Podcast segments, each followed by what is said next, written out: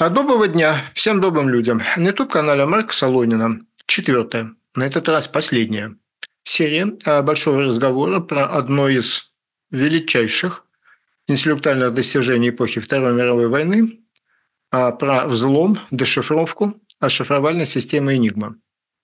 А в первой серии мы говорили про то, как сама машина была устроена шифровально, как работал сам принципиально этот способ шифрования. А во второй серии мы говорили про тех, кто был первым, польские криптоаналитики, которые с минимальными возможностями и ресурсами все-таки ее взломали. А в предыдущей третьей мы говорили о том, как Британская империя, вложив огромные ресурсы, создала грандиозную систему дешифрования.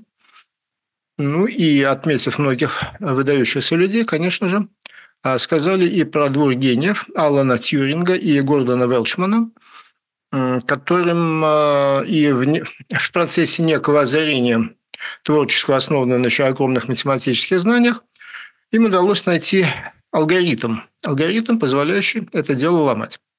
Вот что с этого получилось дальше, мы будем говорить сегодня.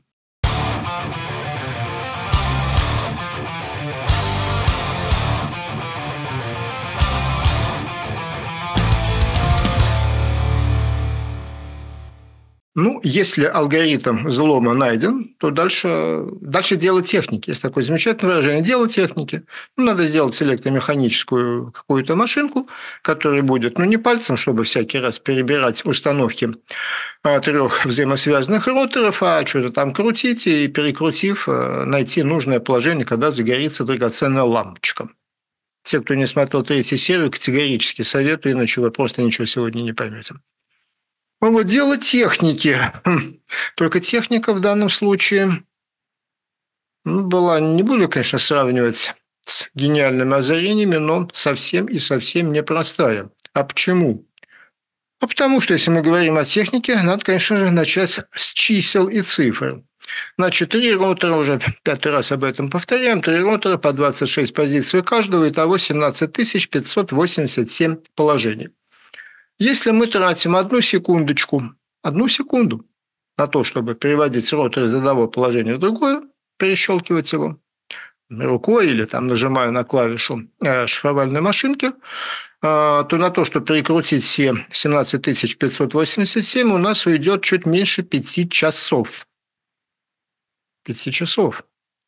Напоминаю, что а, коды меняются каждые 24 часа. В полночь меняется, и сразу и будет уже все новое.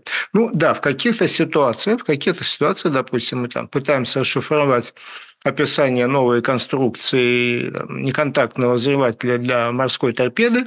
Но тут большая срочность не нужна, но в огромном количестве других ситуаций надо расшифровывать в режиме близком к режиму, режиму реального времени.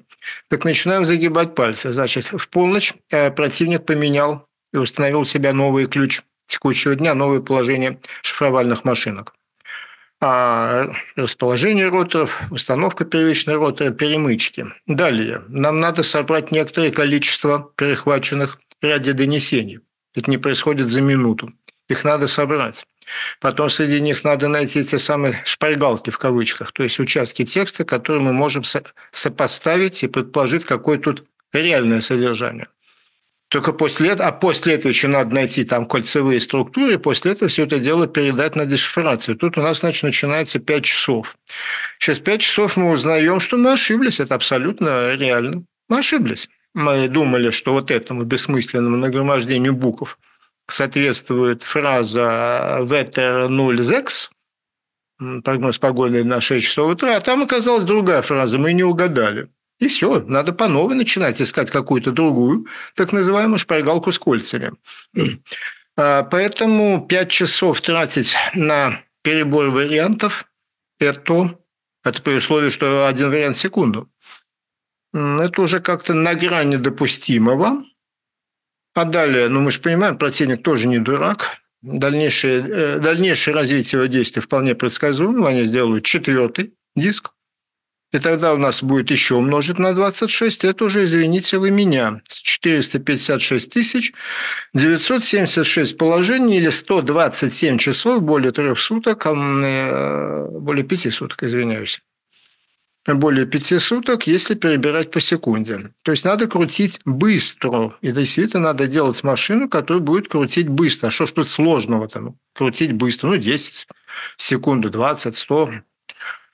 Если это гироскоп, который надо, волчок, который надо просто раскрутить, то можно раскрутить и до нескольких тысяч оборотов в секунду. А там контакты. А у нас в машине будут контакты.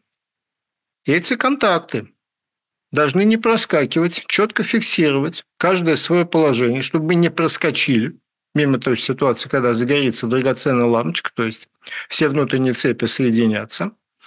Далее, на этой скорости нам надо обеспечить контакт. Если мы, не дай бог, в какую-то секунду допустили разрыв контактной цепи, и это еще оказался нужный нам момент, или наоборот, в ненужный момент что-то переклинит, это совсем непростая задача, и поэтому, и поэтому вот этот прекрасный джентльмен, Гарольд Док Кин, абсолютно не случайный, совершенно по справедливости находится на этом плакате среди трех, трех величайших э, гениев, которые обеспечили взлом Энигмы. Алан Тьюринг, Гордон Велшман и Гарольд Док это доктор, а зачем его так назвали? А он всегда с собой, он это инженер, это инженер. Он носил с собой что-то там, не знаю даже, что носил, логарифмическую линейку, штангель-циркуль, наверное, а в каком-то футлярчике, напоминающий такую докторскую сумку, за что его так вот дружески, любя, назвали. Гарольд Док Кин родился в 1994 году, в возрасте 18 лет, в 1912, соответственно, поступил на работу а, в компанию, которая делала, ну так по-простому сказать, арифмометры, что ли, в общем, всякие такие устройства для механизации вычислений. Что интересно, компания, это британская компания, выросла из того, что она купила, приобрела э, патентные права на некоторые устройства американской компании. Вот рекламный проспект этой американской компании перед вами, и вы будете смеяться, но именно из этой компании выросла IBM, вот тот самый гигантский, наигромаднейший компьютерный гигант International Business Machine. А, так вот, а, поступил он туда на работу, как сказал, 18 лет. В возрасте 29 лет он уже был начальник экспериментального отдела этой компании. 60 патентов, это серьезно, ребята, 60 патентов за несколько лет. А, в 30 году он уже становится главным инженером, то есть тот момент, когда его привлекли, у него уже был колоссальный опыт всякого рода устройств счетных, обработки больших массивов информации. В частности, они делали оборудование для переписи населения, они делали оборудование для банков, где надо деньги считать. То есть всякая высокоточная механика им была понятна. А тут еще надо было сделать эту механику, э, эту механику надо было э, сделать быстрой. А, что еще хочу отметить, достаточно незаурядный, на мой взгляд, момент – что организационно весь этот проект а, по созданию и разработке машины вела женщина а, Дора Меткалф. Дора Меткалф, видите ее фотографию, это 35 год, свадьба, естественно. Невесте 43 года, и в данном случае это имеет значение. Значит, девушка ирландского происхождения, родители ее были колониальными администраторами в Индии, но потом вернулись в Ирландию. А, наступает Первая мировая война, у нее был возлюбленный жених, которого убили в 15 году на фронте. А после чего она сказала, все, мне больше никто никогда не нужен, не нужна мне никакая личная жизнь, я ухожу в науку. И так она достигла немалых успехов в математике. Э, потом она как-то пересеклась с вот этим абсолютно новым на тот момент миром вычислительных машин. А, создала фирму, они тоже выиграли конкурс на участие в переписи, всякие вот эти счетно-решающие арифмометры, обработки перфокарт и так далее они делали, но она там была скорее администратором, нежели инженером. Ну да, действительно, в 1935 году, через 20 лет после гибели своего жениха, нашла таки свою любовь, морской офицер, с которым они жили долго и счастливо до 90-х годов на берегу ну, когда уже шли на пенсию, вот этого замечательного глубоководного озера в Шотландии. А почему здесь? Потому что они, понимаете, любили ловить оба, форель, а там 300 метров глубины. Однако вернемся к тому, что сделали. Причем сделали феноменальные сроки. А, значит, хронология событий 4 сентября 1939 года, четвертый день мировой войны, а, Велчман и Тьюринг а, поступают на работу в этот самый Бэчли парк. Где-то уже к ноябрю у них вызрела вот эта вся идея, алгоритм взлома. А тогда же они встречаются с доком, и 18 марта вы оцените эти темпы, ну, то есть где-то 3-4 месяца, и 18 марта вот это сооружение, уже готовое в металле, было привезено в Бэчли парк, и начали с ним работать. Начало было многообещающее. Неделю, неделю оно жужжало, прежде чем сделало первую, ну, значит, решило первую задачу. Ну, так бывает. А що быстро робиться, то сліпо родиться. А, ну, но, разумеется, дальше все надо доводить. Довели в августе, оно уже работало очень даже прилично. Было к августу сделано две машины. Первая называлась «Виктори», «Победа». Ну, совсем не то, что в кино сказано. А, вот. А вторая называлась «Агнес Дей», а, ну, Агнец Божий, Агнец Божий, но молодые циники назвали его Агнесой, а потом еще и Эгги. Значит, что мы видим перед собой? Мы перед собой видим 36 барабанов. Значит, э, группами, группами. А то, что я обвел красным прямоугольником, это три барабана, которые имитируют движение трех дисков в на тот момент наиболее распространенной трехдисковой немецкой энигме. То есть вот это вот одна поворотная роторная часть одной энигмы. Э, верхний самый быстро крутился, второй, ну, соответственно, медленнее, так и было, и потом подхватывали третий. А если говорить о той э, конструкции, которую, о, чем мы были, говорили в конце третьей серии, то есть мы нашли в тексте, нашли в тексте некую кольцевую структуру с тремя переходами, то для ее моделирования нам надо три машины, как я сказал. Вот они три машины в желтом квадратике. Вот это вот аналог, электромеханический аналог трех Enigma, еще раз, только роторной части, без, э, без коммуникационной панели, но э, вся гениальная идея это заключалась. А Тьюринга Велчина в том, что они от нее избавились. А зачем нам так много всего остального? Тут могут быть различные варианты использования. Значит, посмотрите в верхнем ряду их 12. Э, если нам очень-очень сильно повезет, значит, девушки, наши замечательные девушки нашли в тексте вот такую кольцевую структуру из 12 переходов. Буква зашифрованного текста в букву предполагаемого реального текста, да потом они еще все кольцуются первая в последнюю букву. А если такое удастся, это максимально, это редко, но все-таки они решили сходить с того, что такое может произойти. Таким образом, весь верхний ряд – это у нас 12, 12 машин, а 12 энигм, вражеских, которые объединены вот эту единую конструкцию. Все это механически, разумеется, связано.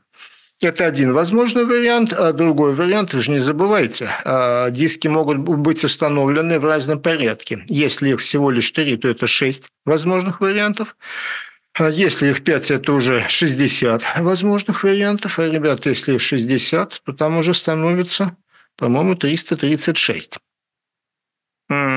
Все они здесь съемные, а, можно снимать, переставлять и таким образом а, моделировать, а, моделировать еще возможный порядок установки дисков на машине у противника. Вот здесь вот мы хорошо видим, верхний ряд, все, полностью все они сняты. Три раза 12 раз по три все сняты, значит, можно представить в другом порядке их делать. А самое, не то, что самое, одно из сложных, сложно, сложностей в том, что нам же надо, если вы помните, нам надо соединить выход каждого выход первого диска, первого диска со входом второго, выход второго со входом третьего, э, и потом еще замкнуть первый и последний. То есть нам нужны какие-то, какая-то система. А, ну, еще понятно, что это щеточный контакт, который на большой скорости будет снимать, обеспечивать передачу электрического тока. То есть там огромное количество жгутов. А все это, как видите, хорошо крутится и вращается когда они сделали, то посчитали, держитесь так хорошо на стуле. Держитесь хорошо на стуле. 16 а километров проводов в совокупности, 16 километров проводов, 1 миллион паянных соединений. Вот так она замечательно выглядит а, в открытом состоянии, эта машинка эта машинка, эти 1 миллион неподвижных паянных соединений, никто из них не должен отвалиться, и тысячи, тысячи а, щеток, которые снимают, обеспечивают контакт на подвижно вращающихся дисках тоже еще не должны отвалиться ни разу. Иначе все наши усилия пойдут даром. Значит, какую же скорость они достигли? А верхний в каждом ряду барабан, который имитировал вращение самое быстрое – делал, э, делал ну, чуть больше полутора оборотов в секунду, это значит, что время движения щетки от одного из 26 контактов, от одной буквы к другой букве, занимало 24 миллисекунды. 24 миллисекунды это уже было достигнуто на электромеханическом устройстве. Еще раз, это та продолжительность времени, когда щетка должна найти, э, ну, наехать на контакт, соответствующий одной из 26 букв, заметить это, перейти в разорванное состояние и потом на следующие 24 миллисекунды оказаться на контакте соответствующему другой букве. Так вот это все дело крутилось. А как они ухитрились добиться отсутствия отказов, если я правильно понял, там было просто многократное дублирование, там было много щеток и много контактов на одну букву. Но, может быть, я и не совсем верно это дело понял. А, вот такая вот, такая вот э, совершенно нешуточная вещь. А далее, э, когда мы все сделали и получили и, наконец-то, крутили, крутили, крутили, и на каком-то варианте перебора взаимного положения дисков мы, наконец-то, попали в нужное положение, у нас загорелась драгоценная лампочка, хотя на самом деле там все было по-другому, замечательно. А кто вам сказал, что диски не проскочат на такой-то скорости? Поэтому одна из самых главных проблем была, как их ну, остановить. Механический тормоз нет, не успеет. 24 миллисекунды Поэтому было сделано, страшно сказать, запоминающее устройство на релюшках. Электромеханическое понятие не имею как. Запоминающее устройство на релюшках, которое запоминало, в какой момент она все равно по инерции прокрутится, в какой момент, на каком шаге все замкнулось, и потом оно еще назад его откатывало. И дальше, да, то, что вы видели в кино игровой имитацию, можно просто подойти, глазом посмотреть, в каких они положениях, и это записать. В дальнейшем, разумеется, сделали электронную печатную машинку, которая просто печатала и выдавала необходимые исходные установки трех роутеров. А что это такое перед вами? А это еще нам надо проверить. Вот мы получили, как мы считаем, правильное положение роутеров. Первичное, установочное. А теперь надо посмотреть, вот с этим положением будет шифроваться. У нас же гора перехваченных сообщений есть, но чтобы пальцем, опять же, не стучать, пальцем стучать долго, была еще сделана вот такая вещь. Вещь, проверочная машинка, три диска вращающихся, и вот этот вот этот отражатель. То есть полная имитация одной энигмы, который очень быстренько это дело прокрутит на нескольких сообщениях и да, скажут, мы, мы, мы попали. А мы попали. Значит, это дело, еще раз повторяю, 18 марта 1940 года уже было в металле. А в августе, ну там плюс-минус, понятно, что нет какой-то конкретной даты, к августу оно уже начало вполне себе нормально работать. И до конца года на двух машинах, Виктори и Эгги, они расшифровали, вы не поверите, 178. 178. Причем это не 178 сообщений, это 178 первичных установок роутера мы определили. А когда мы их определили, дальше уже можно расшифровывать огромное количество вражеских донесений. Мы просто решили 178 задач, так будет сказать правильнее. А что интересно, англичане, а, вообще, что такое август, кстати? Что такое август 40 года? Это как раз начало битвы за Британию, это грандиозной воздушной войны в небе над британскими островами. Бомбили их нешуточно. А в результате э, с самого начала они поняли, вот не дай бог, что-нибудь пойдет. Ну, хотя, конечно, Блэчли парк – это 80 километров от Лондона, зачем бомбить это поместье в сельской местности, но вдруг кто-то прилетит, и эта драгоценная машина исчезнет. В результате они сразу начали создавать параллельные резервные, и к концу войны у них было, кроме вот основного этого центра Блэчли парк, было еще пять, еще пять машин на счетных, назовем их так, станций, к концу 1941 года у них уже было 15 машин, а к началу 1943 года 49 машин, а к началу 1944 года было изготовлено 210 таких машин. То есть работал завод, работал огромный дешифровальный завод – на, как, на каковом заводе только с машинами, не говоря про тех, кто искал все эти тексты, изучал, э, цепные структуры находил и так далее. Вот только работа с самими машинами работало 1939 человек, из них почти все женщины. Ну, без малого 2000 человек только занимались обслуживанием этого гигантского парка в 210 дешифровальных машин.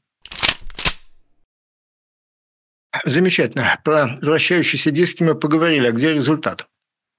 А, ну, первый результат, вполне ощутимый, был получен осенью 1940 года, уже вот в ходе битвы за Британию.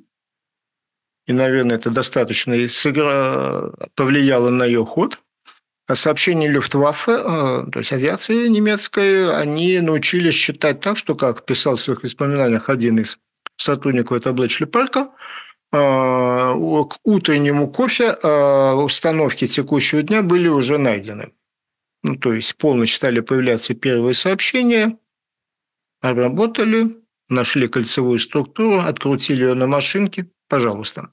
Да, машинка в результате примерно 10, 12, 15 минут э, тратила на полный перебор всех вариантов в трехдисковом варианте. 10-12 минут. А, то есть сообщения Люфтваффе читали как у себя дома, а, чему сильно способствовало глубокое разгильдяйство этой структуры. Ну, ну, авиация в ту эпоху, 30-40-е годы, но летчики это вообще были в положении таком сверхлюдей, везде, в любой стране. В Германии это было чрезвычайно усилено тем, что руководителем Люфтваффе был Герман Геринг, ближайший на тот момент Гитлеру человек, но ветеран движения, извините меня, в 23 году во время Мюнхенского пивного путча он шел рядом с фюрером и получил пулю, из-за которой у него потом и такая была нездоровая полнота. 1 а, сентября 1939 года, в момент начала мировой войны, Гитлер его официально назначил своим преемником, в случае, если вражеская пуля оборвет жизнь фюрера. Ну, второй после Гитлера, третий после Господа Бога на земле. Ну, а каков поп и такой приход? То есть самовлюбленность, наглость э, руководителя распространилась на всех остальных, э, поэтому они пользовались машиной для передачи чего угодно, выбрасывали в эфир огромные тексты, бесконечно повторяли одни и те же формы, совершенно не думая, совершенно не думая о том, что вообще-то мы работаем с шифровальной машиной, может, надо что-то подумать, что мы выбрасываем в эфир. А поэтому сообщения Люфтваффе начали читать достаточно быстро и хорошо. А, все было гораздо сложнее вот с этой штуковиной. А, у каждого была своя в каждой, ну, в каждой структуре. Это машина Абвера, то есть военной разведки, ведомство адмирала Канарисом. Как вы смотрите внимательно, видите, во-первых, там что-то явно нет панели. Да, действительно, там нет коммутационной панели, что с своей стороны очень даже и приятно. Но что сильно неприятно, там четыре диска. Там четыре диска даже технически это нельзя было открутить на имеющейся на тот момент трехдисковой вот этой вот машине. Она, кстати, бомба, так и называлась тоже бомба, как у поляков. И тем не менее, а, с этим устройством британские шифроаналитики не просто справились, я бы сказал, они с ним расправились. Они с ним расправились, и это связано вот еще один выдающийся, абсолютно выдающийся человек, к сожалению, с трагической судьбой, Альфред Дилли Нокс. Он был ветераном всего этого дела. Он родился в 1984 году, но, соответственно, значит, ему уже было в 1940 году 46. А, человек самых разнообразных талантов – главное из множества своих занятий, что он любил, это, как сказать, расшифровка, изучение древнегреческих папирусов, не, не египетских, именно что древнегреческих. Родился в аристократической семье, учился в э, Итон колледж, ну, это такая закрытая школа для мальчиков, из которой вышел 21 премьер-министр Великобритании. Ну, то есть это уж. Дальше некуда. Кстати, учился и был близко дружен вместе с Кейнсом, тем самым знаменитым экономистом, от которого получилось кейнсианство. Кейнсианство. Такая некая концепция экономическая. Мы не являемся, мы не являемся ее сторонниками. А, так вот, уже во время Первой мировой войны он был привлечен к дешифровке, достиг там огромных успехов. Там есть такая большая история телеграмма Циммермана, которую он расшифровал. А, далее, далее в межвоенный период опять же вернулся к своим любимым древнегреческим папирусам, но Родина потребовала. А, и уже в апреле 1937 года он первый, он первый он, не Тьюринг, еще без всяких машин, а взломал итальянскую на тот момент и испанскую, ну, у франкистов была ну, немецкого производства, трехдисковая машина без коммутационной панели. А, Дилли Нокс придумал свою систему, свою систему, а все мои попытки оказались бесполезны. Единственное, что я могу вам сказать, что-то похожее на разгадывание кроссворда. Ну, простите, это уже за пределами моей компетенции, но, короче, он это дело э, сделал. Он это дело сделал. И имея опыт, и, соответственно, имея опыт работы, разгадывания взлома машинки, у которой нету коммутационной панели, э, воспользовался этими своими наработками и таки, и таки доломал э, четырех роторную, но не имеющую коммутационной панели, а машину Абвера. Это имело самые феноменальные последствия, феноменальные последствия, ибо, ибо, ибо немецкая военная разведка решила все сделать как можно лучше, а получился сокрушительный и, наверное, неслыханный в истории войн и военного искусства провал. О чем я? Я о том, что телега и лошадь должны стоять в строго определенной последовательности. Правильной последовательности. Ее желательно не нарушать. А что они сделали? Они вообще пошли по совершенно правильному пути. А если вы вспомните нашу вторую беседу по этой теме, ее начало, я говорил о том, что фундаментальной, фундаментальной слабостью системы шифрования Энигмы, которая в конце концов позволила взломать, было то, что элементарной единицей сообщения была буква, а эти буквы складывались э, в слова понятного всем письменного немецкого языка. Это фундаментальная слабость. Из нее, на, на ней-то строились и все подходы к дешифрации. Абвер все сделал по-умному. Там было двойное шифрование. Двойное шифрование. То есть на выходе из машинки мог бы высыпаться бессмысленно абсолютно набор знаков, букв, цифр, чего угодно, и потом уже второе шифрование в другой системе превратило бы его в человеческие слова. То есть сначала энигма, а потом какая-нибудь, может быть, даже достаточно простой какой-то шифрокод.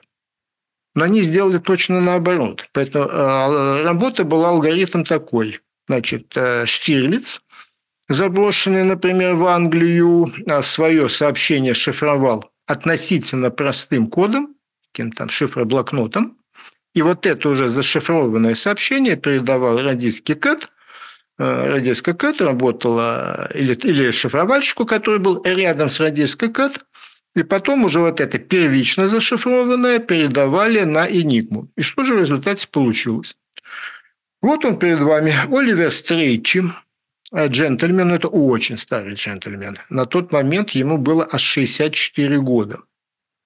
Это и сейчас, прям скажем, немало, тогда это был просто старик Оливер. А, старик Оливер, кстати, тоже родился а, в семье колониальных чиновников. 1874 а, года рождения он был, кстати, много прожил, до 60 -го года. Он был тоже криптоаналитиком, и он вот этот первичный, относительно простой э, код э, взломал. В результате, в результате, ну, плюс, конечно, агентурная контрразведывательная работа, то есть то, что поступало на Энигму, было уже расшифровано вот благодаря достижению Оливера Стречи и английских контрразведчиков. А в результате создалась феноменальная ситуация, когда мы заранее знаем, какой текст поступил на Энигму и какой текст Энигмы вышел. Ну, разумеется, это ну, в а, колоссальной степени облегчает, облегчает все дальнейшие поиски этих соответствий, кольцевых структур и так далее. В результате они сломали полностью всю шифропереписку Абвера, они сломали в хлам.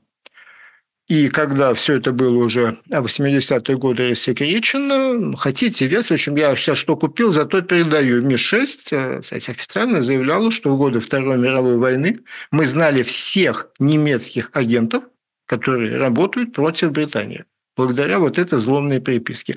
Ну, может быть, это и есть некое преувеличение, но, как вы понимаете, последствия такого дела Последствия такого дела могут быть самые разнообразные, абсолютно разрушительные. Ну, то есть на каждого немецкого Штирлица надели Буденовку, да еще орден Ленина, чтобы он был прекрасно виден. Ми-6 их все знала. Кого-то использовали в темную, кого-то просто перевербовали. Через них запускался огромный поток дезинформации. А, кроме всего прочего, кроме всего прочего, это же еще великолепный инструмент для того, чтобы ломать шифры других структур. Например, например, через контролируемого агента, через контролируемого агента а, в темную или в белую мы вбрасываем некое сообщение. Такого-то числа из такого-то британского порта выйдет ну, караван судов в составе таких-то, таких-то, таких-то транспортников и сохранением таких, э, охранения в составе таких-то эсминцев и крейсеров.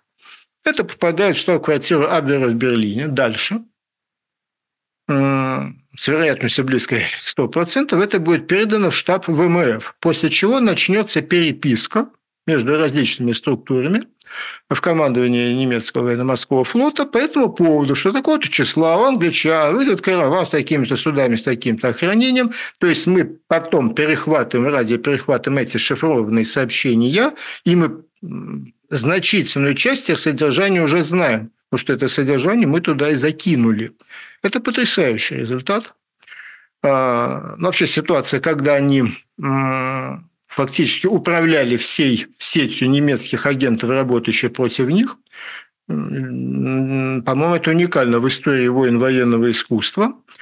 Из огромного количества успехов, которые на этом были а, получены, хочу обратить ваше внимание на это вот. Смотрим на карту. Что это за карта? Это Франция, это Северная Франция. Каковая Франция, как видите, делится рекой Сена, та самая Сена, на которой стоит Париж и Руан, и в районе Гаврона впадает а, в Ла-Манш. И это предполагаемый, мы находимся уже в 1944 году, это предполагаемый район высадки. Высадки англо-американских союзных войск. А самая выставка в Нормандии. Так вот, предполагаемый театр военных действий разрезан сеной. Во-первых, это все-таки достаточно приличная река, особенно в нижнем течении. Но в любом случае танки, э, артиллерийские тягачи ее не переедут без моста. А постольку, поскольку союзники имели к тому моменту уже господство в воздухе, они за несколько недель до высадки просто разнесли в пух и прах все мосты на Сене. Это совсем не просто уничтожить мост неуправляемой бомбой, но если сыпать их в огромном количестве, то получается. В результате э, театр военных действий был разрезан. И величайшей загадкой для немцев, от разгадки которой зависел ход всей операции – это догадаться, так где же все-таки будут англичане высаживаться? Вот северо-восточнее устья Сены, Гавра, или юго-западнее? Ну, там вроде бы оно на севере гораздо ближе, там уже проливчик-то становится узенький, в районе Кале там 34 километра – Здесь на Западе гораздо больше надо вроде бы плыть, но с другой стороны, черт же поймет, может, противник специально так и сделает, чтобы мы не догадались. И вот в этой ситуации британская разведка, вообще в целом британские англо-американ, англо, правильно сказать, англо-американские войска провели грандиозную, грандиозную операцию по дезинформации. Там чего такое не было. И ложные перевозки войск, и фанерные макеты танков и всякое прочее такое. Плюс плюс вброс дезинформации через вот эту систему перевербованных или контролируемых, или управляемых агентов, или управляемых радиолиний. И они тщательно добивались того, чтобы немцы поверили, что высадка будет происходить где-то в районе Кале, то есть там вот северо-восточнее Сены. Так ведь мало того, что мы работаем для того, чтобы внушить эту мысль противнику, надо же еще проконтролировать.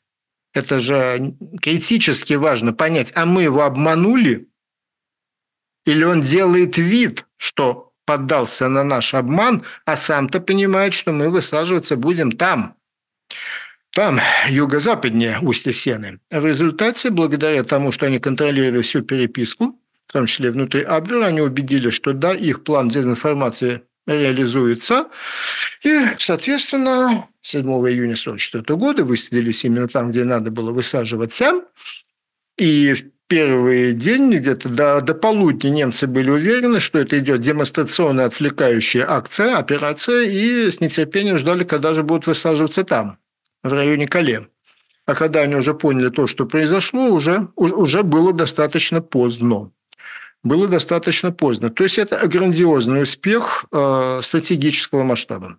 А, к сожалению, э, Дилли Нокс этого ничего не узнал и не увидел. Он э, заболел одной из разновидностей онкологического заболевания, лимфома, и очень быстро, очень быстро, 27 февраля 1943 года скончался – а, десятилетия его огромный интеллектуальный подвиг был никому не известен, пока уже... Да-да, Мэвис Бетти, та самая Мэвис Бетти, о которой мы э, говорили в предыдущей серии, уже в 21 веке, если я не ошибаюсь, выпустила вот эту книгу.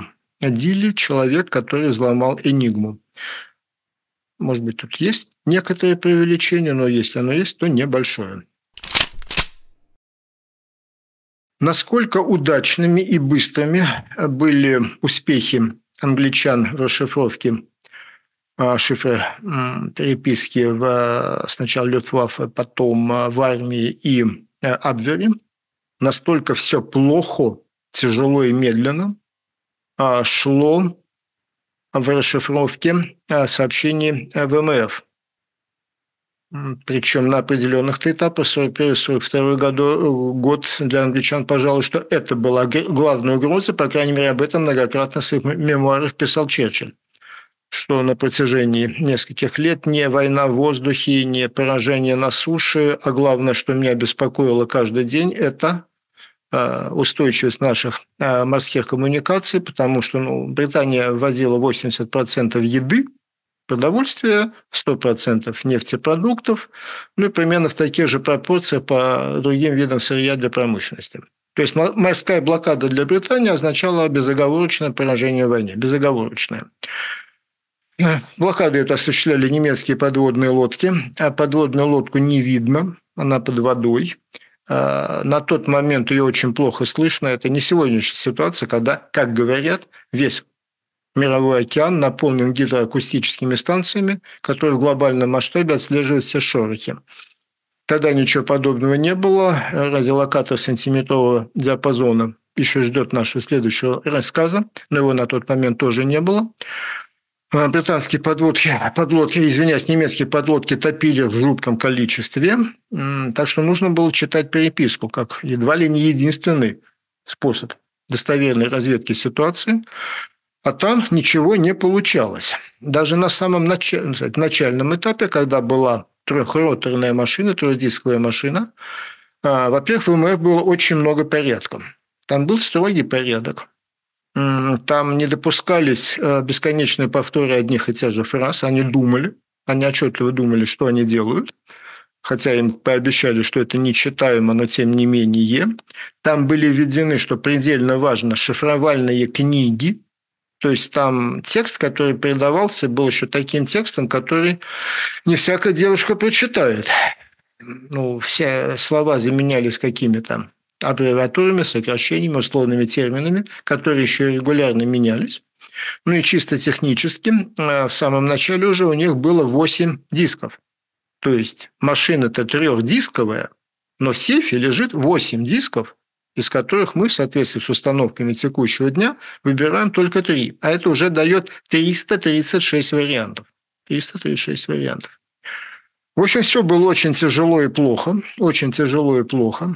Настолько тяжело и плохо, что все интеллектуальные усилия в данном случае в работе по дешифровке сообщений ВМФ Э, очень большим подспорьем э, стала грубая сила. То есть были поставлены задачи у всех, всех абсолютно, на корабле от маленького тральщика до огромных линкоров при любом бое с э, немецкой подводной лодкой постараться, если если она всплыла, проникнуть вовнутрь и захватить что-то похожее на печатную машинку, а также любые бумаги в каюте швырвальщика или командира.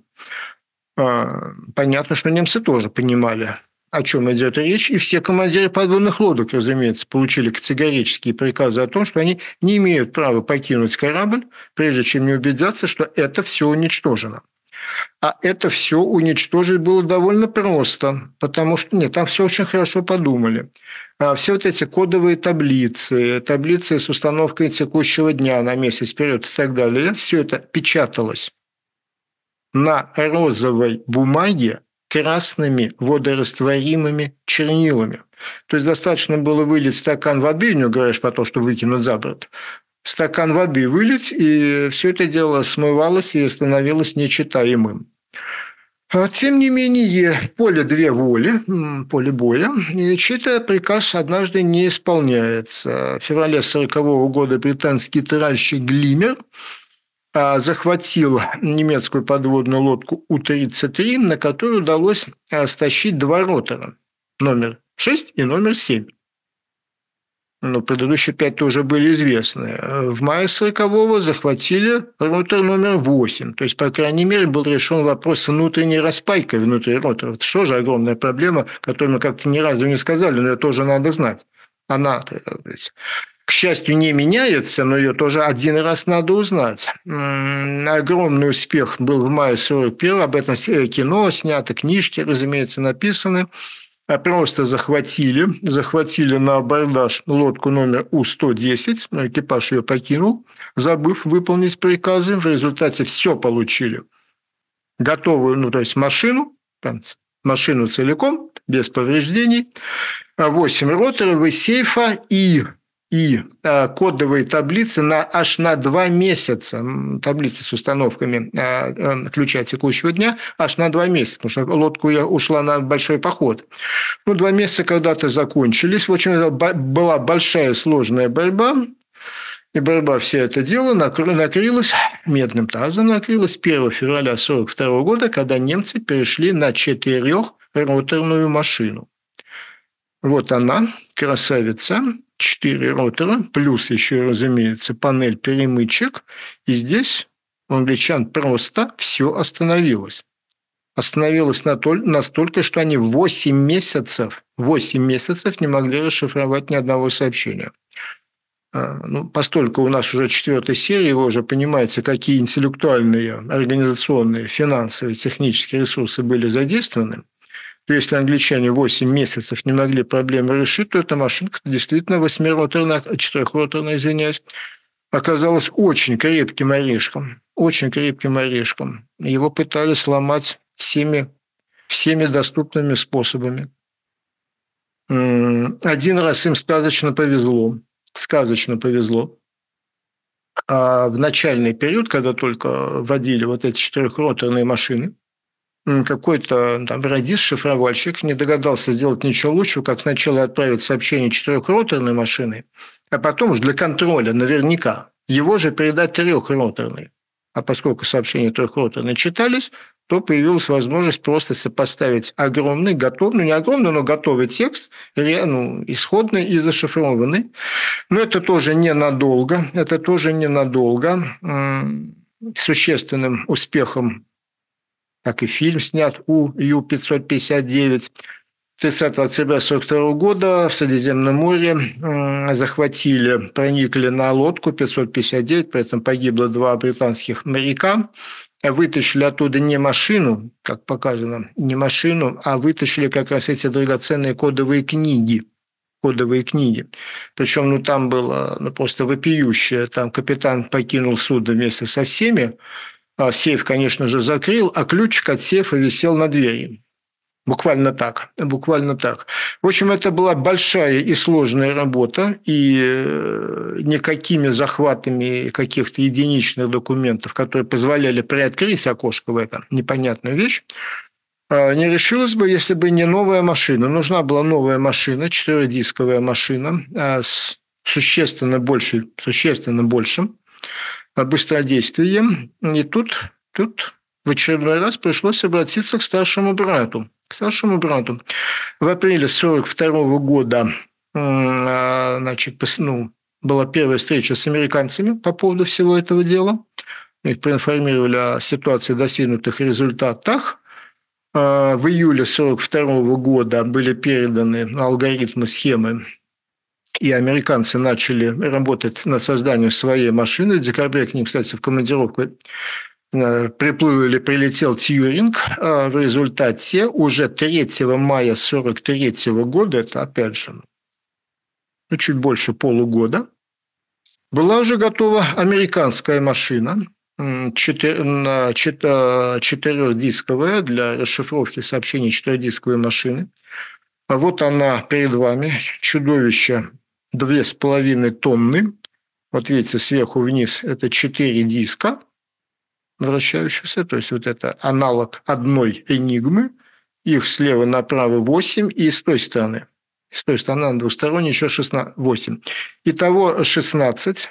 Эта штуковина, ну, все-таки американцы были другие возможности, другие технологии, другая промышленность, и главное, их никто не бомбил. Это чудовище. Хотите верьте, хотите нет. Я сам удивился. Электромеханическое устройство. 29 оборотов в секунду.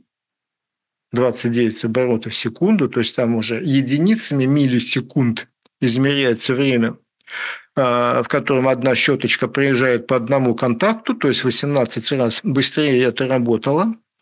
Разумеется, оно по инерции проскакивает на таких бешеных оборотах. А там уже были не релюшки, а там было блок памяти, как, это, как, как назвать, уже на тератронах, то есть при определенном желании можно назвать первый электро электронно-вычислительной машиной. Э, короче говоря, это все работало так, что а в обычном трехроторном варианте при такой скорости на, на нахождение кода, нахождение правильного положения роторов уходило 50 секунд, секунд, а задачу четырехроторную они решали за 20 минут. И вот когда все это дело заработало, представьте себе, 22 июня, так что получилось, 22 июня 1943 года две машины, они назывались американцев Адам и Ева, начали читать. Так и да, начали читать немецкие донесения, ну, переписку немецкого военно-морского флота. А дальше, дальше огромная американская промышленность звякнула, хряснула. А к весне через год работало уже 96 американских четырехроторных машин, всего сделали 121. Ну и вообще говоря, к, к завершающей стадии войны Второй мировой э, англичане плюс американцы дешифровали 200, 2,5 тысячи в день. Так что то, что я в первой серии я ошибся, исправляюсь. 140 тысяч – это только НОКС, это только Дилинокс своими-то приемчиками дешифровал. Это они делали 2,5 тысячи в сутки, то есть, то есть да, то есть да. А, аналогов, аналогов такому, наверное, нет. Наверное, вы подумали, что уже все узнали. Все уже узнали по то, как ломали Энигму. И теперь только осталось дождаться э, традиционного спасибо за внимание. Нет, ребят, никто никуда не расходится. Никто никуда не расходится. Что же вы думаете? Э, Энигма, патент 18 года, э, поставлен на вооружение в начале 30-х годов, и немцы ничего новенького не придумали за всю эту войну. Вот оно перед вами. Вот оно перед вами. Это пока, значит, вся шла эта великая борьба, схватка с Энигмой. А фирма Лоренц уже в 1941 году первые экземпляры вот этого чудовища. Чудовище. Раз, два, три, четыре, пять, шесть. 12 дисков. 12 дисков. Если у вас хорошее зрение, хороший монитор, там не 26, а там 48 что-то, по-моему, положений букв, не букв, знаков, неких знаков на диске.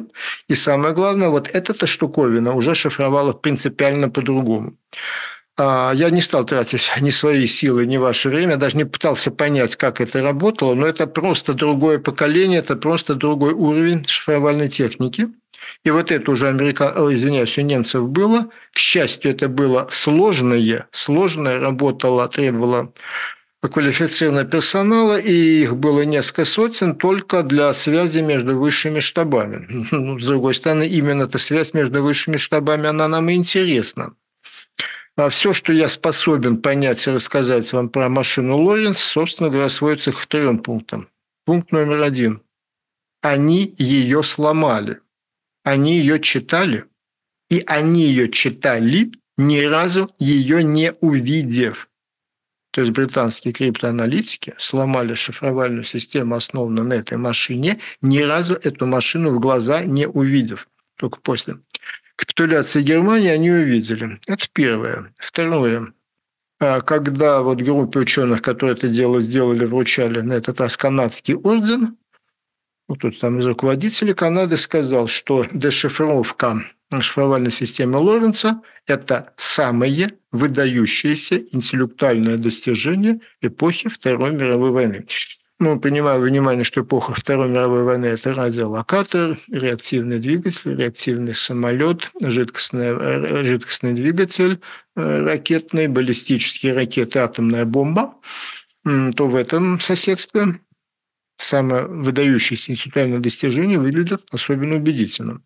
И третье, что я способен, способен пересказать и сказать, что для того, чтобы ломать вот эту систему, потребовалось уже совершенно другое быстродействие, которое невозможно было получить ни на каком электромеханическом, даже самом продвинутом устройстве, и пришлось сделать компьютер. Вот он первый, так всеми принято считать первый в истории человечества компьютер под названием «Колосс», «Колоссус», 1600 ламп, электронно-вакуумных ламп, непостижимым для меня образом соединенных, вот ее внутренность этого колосса. Единственное, что я могу вам сказать, то есть понять и вам показать. Значит, информация вводилась а при помощи перфоленты, а перфоленту крутил лентопротяг. Вот видите, вот там девушка стоит, вот направо я красненьким да, вот, обвел. Этот лентопротяг э, крутил бумажную ленту, протаскивал ее, протягивал со скоростью 20 метров в секунду. И вот так вот это все дело работало, производя 5 э, вычислений в секунду. Я понимаю, по сравнению с тем, что сейчас у вас в смартфоне, это просто смех, а по сравнению с тем, что делали предыдущие электромеханические, а гудящие, свистящие, шуршащие машинки, это, конечно, колоссальный прорыв. Это колоссальный прорыв. Что еще остается добавить? Остается добавить, что все эти чудеса, все эти чудеса были рассекречены, еще раз повторяю, там, в середине 70-х, в начале 80-х, что-то и в начале 21 века. А сразу же после завершения войны Черчилль э, распорядился просто физически уничтожить все эти так называемые бомбы. То есть вот эти дешифровальные машины просто физически уничтожить. А их уничтожили, а когда уже в 21 веке благотворительные всякие фонды скинули с деньгами восстановить, вы будете смеяться, но почему-то в 21 веке ее делали 10 лет. Вот то, что делали тогда за 3, 4, 5 месяцев, почему-то в 21 веке с калькуляторами, компьютерами, автокадами, что-то как-то 10 лет заняло. Ну да ладно. А, то вот к тому моменту, когда все это дело рассекретили, уже была написана история Второй мировой войны. Я вот о чем. Я к своему. История Второй мировой войны была уже написана, необходимое количество сотен или тысяч диссертаций защищено, огромное количество книг написано, кинофильмы сняты, герои назначены героями, ордена выданы, все замечательно. А тут вот на тебе, на тебе выясняется, что за всем этим делом стоит такая гигантская, гигантская многолетняя операция, в соответствии с которым вся внутренняя переписка всех структур, военных структур гитлеровской Германии, оказывается, была доступна. А теперь по-хорошему надо просто переписывать всю историю Второй мировой войны, но всем лень. Но всем лень. А тем не менее, кое-что, кое-что. А, хочу вам привести э, два примера, но один просто анекдотический, а другой даже, даже очень, очень анекдотический. А кто это перед нами? Это сэр Бернард Монтгомери, фельдмаршал э, британский. На момент э, битвы сражения в Северной Африке он был генералом, командовал британскими войсками в Северной Африке. Это самая знаменитая победа у Эль-Аламейна. Монти. Очень любили его подчиненные солдаты. Наверное, хороший был человек и великий полководец. Так вот, все, ну не все, а ближайший круг, ближайшего подчиненные, ближайшие соратники знали, что Монти всегда с собой возит портрет. И вот этих его там передвижных командах пунктах, там вагончиках, что это было, у него всегда перед глазами портрет. Это не его величество король, это не Черчилль, не любимая жена, нет. Это портрет Ромеля, фельдмарш, немецкого фельдмаршала Ромеля, который командовал немецкими войсками в Северной Африке. И все знали, зачем там висит Ромель. Потому что он вглядывается в него, в этот портрет, в эти глаза, до боли вглядывается и устанавливает телепатическую связь и понимает, и просто мысли Ромеля читает, на самом же деле. И в каждом бою, в каждой операции наш Монти четко знает, что Ромель будет делать. Подчиненные были в полном восторге, что наш командир такой фартовый. Ну, ему везет, значит, и нам повезет. Вот в конце 20 века стало ясно, что Монгомери читал не мысли Ромеля, а читал ежедневные сообщения, которые Ромель отправлял в Берлин. Ну, это такая история, можно сказать, анекдотическая. Гораздо важнее истории в большом, большому счету, в стратегическом масштабе, в масштабе всей войны. Это история про Курскую битву. Да, про Курскую битву. Значит, как-то мы еще ни разу не сказали. У Британии был союзник. Ну, скажем так, появился. 22 июня 1941 года у Британии появился союзник. 24 июня Угу. На третий день Советско-германской войны Черчилль отдал, принял решение, отдал соответствующие указания, что мы будем делиться Советским Союзом, со Сталином, э, информацией, ну, в части касающейся, которая получена в результате операции «Ультра», но категорически без упоминания источников. В результате, в результате я это прекрасно помню, я это помню, вы это помните. У меня в школьном учебнике было написано накануне Курской битвы весной 43 года советская разведка вскрыла планы противника. Советское командование знало, что немцы готовятся к наступлению на Курском выступе. И, соответственно, заблаговременно был разработан некий великий план, который привел к великому успеху в Курской битве. Это было в школьном учебнике. Это было о всех книжках более. Более толстых книжках было сказано, что был такой Шандер Радо. Шандер Радо, ну, венгерский еврей, коммунист, интернационалист, коминтерновец. И вот а, во время войны Шандер Радо создал разведывательную сеть, Дора она называлась, ну, это его имя вывернуто наизнанку, Э, которая работала в Швейцарии. И вот именно Шандерадо, именно Шандерадо смог проникнуть в самые глубочайшие тайны Третьего рейха и, соответственно, в частности, получить полностью весь план немецкой операции «Цитадель», ну, то есть немецкого наступления на Курской дуге. В самых толстых книгах было объяснено, как это вообще все удалось. А Шандерада смог найти немецкого антифашиста Рудольфа Рёслера. А этот вот загадочный Рудольф Рёслер он все вообще все знал. Вот он вообще все знал. Вот, пожалуйста, Википедия, сегодняшний день, сегодняшний день, 21 век. Вот она русская Вика, вот она рассказывает Рудольфа Рёслера, все объясняется. Участник Первой мировой войны, но, правда, в людей не стрелял, ходил в атаку с незаряженной винтовкой. Ну, такой пацифист. Но при этом он подружился с офицерами, э, которые потом стали большими генералами, командирами в Третьем рейхе, и от них-то он все это и узнавал. По сей день об этом пишут, про Шандра Рада Рюслера и таким образом э, добытый план «Цитадель». Разумеется, Рюслера к нему просто подвели, Рюслера к нему подвели по указанию – и через него, через этого Рёслера передавали Шандру и Рада то, что надо было передать советскому командованию, полученному в результате вот этой грандиозной операции «Ультра». А, причем, что интересно, об этом все было написано еще в где-то 80, ну, в каких-то 80-х годах, было написано об этом Рестлере, кто он такой, как через него что перекидали, перекачивали какую информацию. Но русская Вика это по сей день не знает. Русская Вика по сей день не знает. А, так что вообще есть, есть о чем задуматься, какие могли бы быть последствия Курской битвы, а если бы не информация, которую советская команда не получила фактически от этой самой операции э, «Ультра», то есть от расшифровки «Энигмы» даже с этим, этим подспорьем, с этим подспорьем смотрим на экран.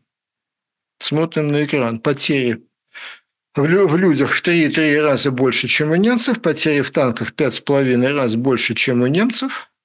И вообще говоря, на начальном этапе немцы прорвали обороны и на южном, и на северном фасе Курского выступа на всю тактическую глубину – как было сказано в моем учебнике, немцы смогли продвинуться всего лишь на 25 километров. Да, ребята, на 25 километров. То есть была прорвана первая линия, потом была прорвана вторая линия, и они выходили на оперативный простор.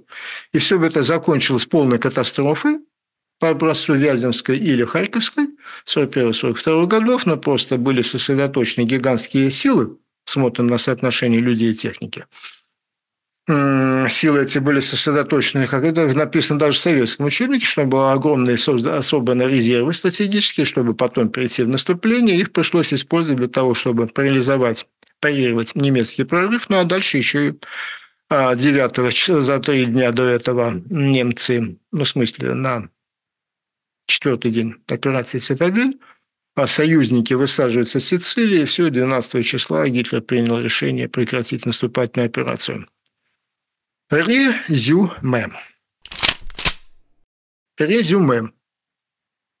Э, после четырех часов рассказа про очень умных и гениальных людей, их феноменальные достижения, чувствую что-то мне надо было бы сказать умное. Думал, думал, что же мне такого умного сказать? Вспомнил. Вспомнил. А я вспомнил выдающегося историка современности Владимира Мединского личных хромосомного, я приводил, мы об этом говорили, когда у нас был большой цикл по поводу злодеяний. А, так вот, в своей книжке «Война» Мединский написал, что э, Великобритания потеряла в 67 раз меньше людей, чем Советский Союз, а мы, соответственно, в 67 раз больше. Поэтому имеем право командовать Европой. Но дело не в правах. А я вот о чем подумал. Ведь даже, даже Мединский лишний хромосомный, я думаю, даже он не рискнет заявить, что вклад Великобритании в победу над гитлеровской Германией в 67 раз меньше. Я думаю, такого не скажет даже он. Я же от себя скажу, что посчитать это невозможно, никто никогда это не посчитает, это невозможно взвесить. Это не экономика, где некоторое количество кочанов капусты можно пересчитать в некоторое количество микропроцессоров. Здесь так не считается, но при этом любому здравомыслящему и хоть что-то знающему об этой истории человеку понятно, что этот вклад сопоставим. Каждый из участников антигитлеровской коалиции внес огромный и вполне сопоставимый вклад. Да, Красная армия на Востоке перемолола три четверти сухопутной армии Германии. Да, да, западные союзники уничтожили оставшуюся четверть взяли на себя полностью войну на море, взяли на себя почти полностью войну в воздухе, разрушили в хлам экономику Германии, лишили германскую армию тыла, да еще обеспечили э, Советский Союз огромным количеством военной техники. Это вполне сопоставимый вклад. Так как же так получилось, что при сопоставимом вкладе англичане потеряли в 67 раз меньше живых людей? Тут я вспомнил, что есть такое понятие оперативная плотность. Совершенно нормальное понятие военного дела, военной истории. Сколько дивизий на 100 километров фронта? Количество артиллерийских стволов на километр фронта. И вы не поверите, бывает такое понятие, как сколько самолетов на километр фронта, хотя самолеты летают по воздуху. Есть такое понятие оперативная плотность. А, так вот, завершая вот этот цикл по энигме, вспоминая наши предыдущие по поводу войны в воздухе, например, я подумал о том, что интеллектуальная плотность была категорически другая. Категорически другая. На советской стороне интеллектуальная плотность по большей части формировалась сталинскими генералами, то есть э, Шариковыми, которым повезло конченное быдло, полупьяное, полуграмотное, э, которое буквально, о чем мы тоже говорили, с документами, просто било морды подчиненным ему полковникам, но рядового могло просто пристрелить, э, не обращая особо на это внимания. Оперативное искусство сводилось к тому, чтобы громко бить кулаком по столу и кричать «Вперед, доложись, расстреляю, гад!» Это была интеллектуальная плотность с одной стороны, ну а с той стороны была та плотность, о которой мы говорили предыдущие четыре часа. Таков и результат. На этом спасибо вам за внимание.